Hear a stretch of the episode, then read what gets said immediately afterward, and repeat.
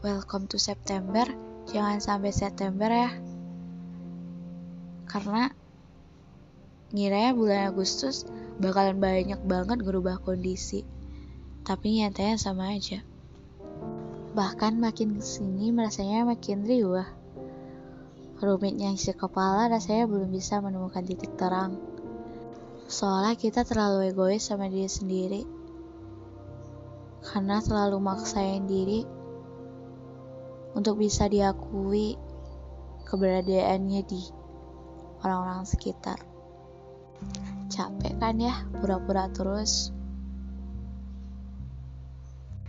Dan sekarang udah masuk bulan baru.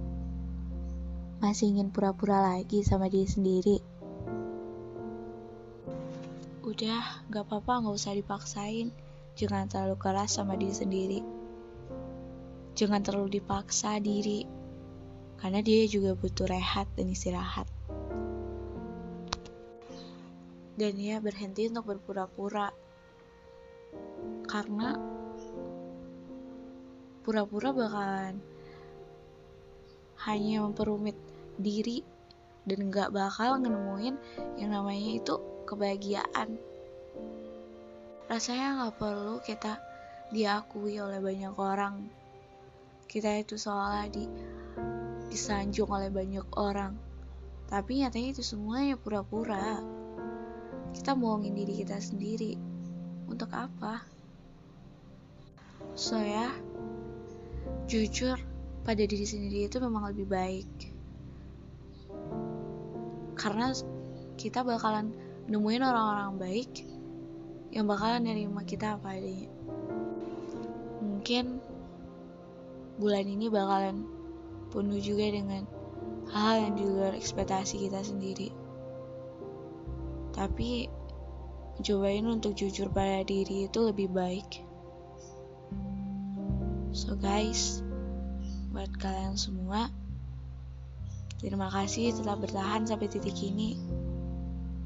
Untuk hal apa pun yang terjadi dalam kehidupan ini, jangan pernah untuk mundur dan memilih menyerah. Banyak maaf dan terima kasih.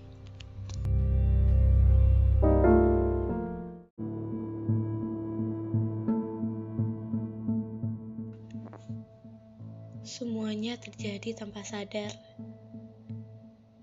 Semuanya terjadi secepat itu.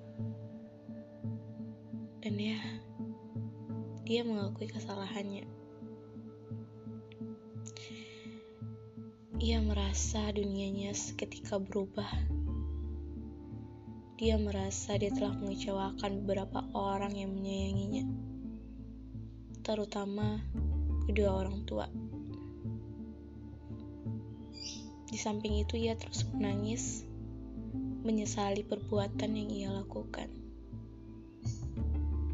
Mencoba untuk bangkit dan melupakan kesalahan itu. Tapi percuma.